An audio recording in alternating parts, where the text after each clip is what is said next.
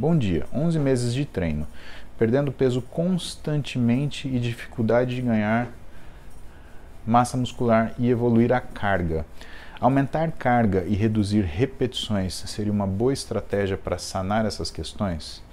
Abraço, Deus abençoe você e toda a sua família. Amém, Fabrício, Deus abençoe você e toda a sua família também, tá? Então tá bom, então eu vou pegar um pedacinho de curso que eu assisti do The Sales, de conversa que a gente teve para responder você. Então, em primeiro lugar é dificuldade de ganho de massa muscular. Dificuldade de ganho de massa muscular, ele está relacionado com a disponibilidade de energia que você tem, então precisa ver a tua alimentação, se ela fornece quantidade de carboidrato e proteína para você. Tá? É muito difícil você ganhar massa muscular quando você está numa condição de restrição calórica, isso é a primeira coisa. O que pode acontecer é que normalmente uma pessoa que, por exemplo, está acima do peso, né, ela normalmente perde musculatura. E aí quando você faz a dieta de restrição calórica, como você diminui a resistência à insulina, energia que não chegava no músculo passa a chegar. Então você devolve massa muscular. Então não é que você ganha, é você devolve massa muscular. Isso eu faço questão de explicar para meus pacientes, porque, cara, tem paciente que ele emagrece, ele ganha 6 quilos de massa muscular em um mês. Nossa, né? E aí ele fica empolgado, ele acha que todo mês ele vai ganhar 6 quilos de massa muscular. Não, pelo amor de Deus, você está corrigindo uma coisa que na verdade a gente chama de sarcopenia, né? Ou de obesidade sarcopênica, né? Então ele, não é que ele ganhou esses 6 quilos, é que ele devolveu esses 6 quilos, tá? Então essa é a primeira coisa, tá?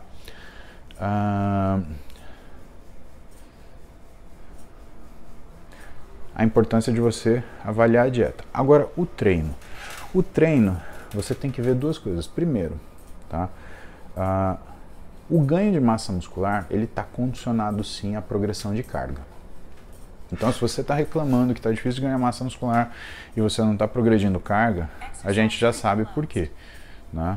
Porque, né, como o seu treino ele não evolui, sua massa muscular não vai evoluir também, simples assim. Então, existem técnicas de progressão de carga.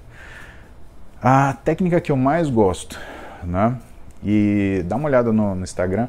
Ontem, eu e o Belmiro, a gente publicou um post que estava falando sobre série feeder, série back-off, né, que nada mais é do que pirâmide, né? É você ir subindo o peso devagarzinho. Isso é segredo, Fabrício? Não. Um cara chamado Zartioski já tinha estudado isso em 1987, para você ter uma ideia.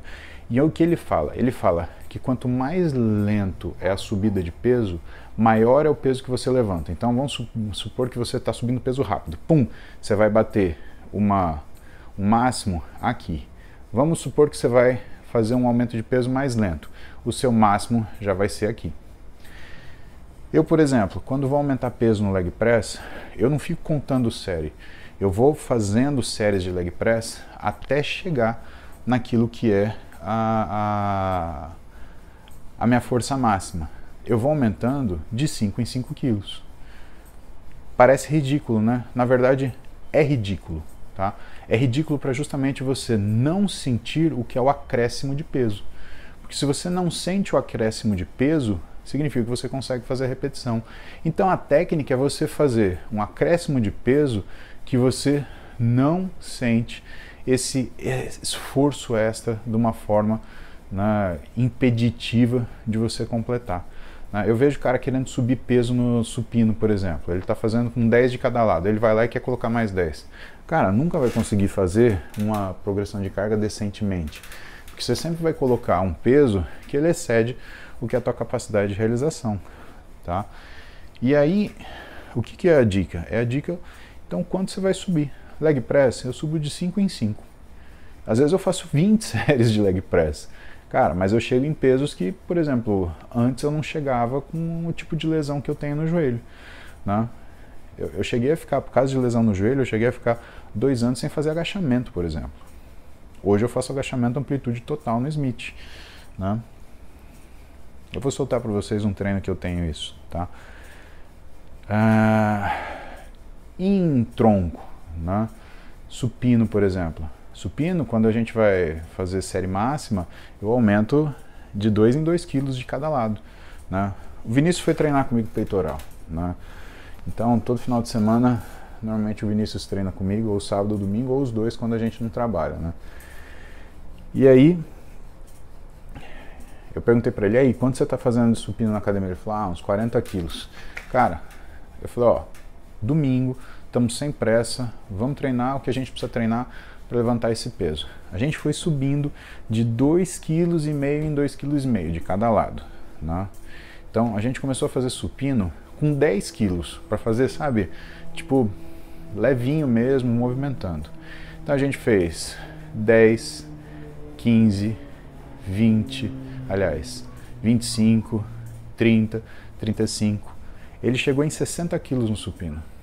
Ele fez 50% mais carga do que ele estava acostumado a fazer quando ele estava treinando, fazendo o esforço, né, máximo que ele conseguia.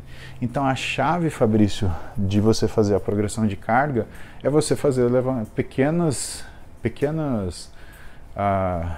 aumentos para que você consiga tolerar isso. Esse que é o pulo do gato. Esse que é o real, entre aspas, segredo, vai, para você conseguir ter sucesso nisso daí. E aí me conta, né? Faz isso durante pelo menos aí, cara, durante umas 6 semanas, e aí você me conta como é que foi, né? O que for treino de membro superior, começa a fazer progressão de 2 em 2 quilos. E que for treino de braço, por exemplo, bíceps principalmente, sobe de 1 em 1 quilo, né? Faz aumentos pequenos, tá? Em 6 semanas me conta o que aconteceu. Eu acho que você vai se surpreender, tá? E claro, para esse aumento de carga ele se refletir num ganho de massa muscular, aí você tem que fazer a seguinte conta. Imagina que você subiu, seu supino vai de 40 para 60 quilos. Você tem que contar entre 2 a 3 meses, quando você chegou nessa carga de treino, para você poder medir esse ganho de massa muscular. Mas cara, tenho certeza que você vai se surpreender com a sua capacidade de melhorar. Lucas Lopes, quantas repetições você faz nessas progressões? Ainda na pergunta do Fabrício, né? E eu vou ver essa pergunta porque realmente ela é muito importante, Lucas. Você... Boa, Camilinha. Fechamos o superchat, só vou fazer essa explicação final aí pro Lucas, que tem relação com a pergunta do Fabrício, que é, né? Quantas repetições? Super importante. Quando você está fazendo progressão de carga, Lucas, você não chega na fadiga, tá? Isso é muito importante. Então você não vai fazer tipo repetição até a fadiga. Você vai fazer, né, o range de repetição, por exemplo, para hipertrofia, você vai fazer de 8 a 15, tá? Mas não deixe aparecer falha técnica. Então sabe aquela repetição que você faz supino, que você faz torcendo assim para conseguir fazer? Não é para fazer isso, só faz a repetição que você tem 100% do controle. Ah, mas eu estou desperdiçando energia. Os 10% de energia que você não gastou nessa série que você ia se matar para fazer, ele vira 100% de energia na série seguinte que você vai fazer a mais. Então você não pode matar a série seguinte porque você quis falhar na série atual, tá? Isso é muito importante. Não jogue fora a série seguinte. Então o que vai acontecer nessa progressão de carga? Você vai caindo as repetições porque você vai respeitar o que é a tua área de falha. Antes de ter a falha técnica, você vai parar. Então a gente começou a... No caso do Vini, né? A gente começou lá, supino com 10 kg de cada lado. A gente foi fazendo 15, né? De repente, quando a gente chegou em 40 kg, a gente já estava fazendo 8 repetições. Quando a gente colocou 60 kg, a gente estava fazendo 4 ou 6 repetições, né? E aí, o que a gente fez, né? E aí também tem outro pulo do gato importante aí para vocês. Quando a gente chegou no peso máximo, com 60 kg de supino, a gente continuou até que o número de repetições caía. Então, quando a gente começou, a gente fez uma série de 6 repetições com 60 quilos. A gente fez 2 séries, né, com 60 quilos. Na terceira série, em vez de 6 repetições, a gente fez 4. Quando, lá pela 5ª ou 6ª série, a gente fez 3 repetições, ou 2 com esforço, Aí a gente parou. Bom, encerrou, né? Por quê? Você já saiu daquela amplitude de repetições que está ligada à hipertrofia, né? 3 repetições, 2 repetições, você já está trabalhando essencialmente força. Mas nessa fase já não é mais força, porque a gente já gastou tudo que tinha de recurso para isso. Entendeu? Isso é importante. Então, quando você para de treinar? Quando a sua força, né, para realizar o trabalho, ele está muito distante da amplitude de repetições alvo para hipertrofia. 6 repetições, você ainda tem estímulo para hipertrofia. Tá? Agora, quando você chega nesse peso máximo, você está fazendo 2 ou 3, aí é hora de botar a viola no saco e ir para casa comer e descansar.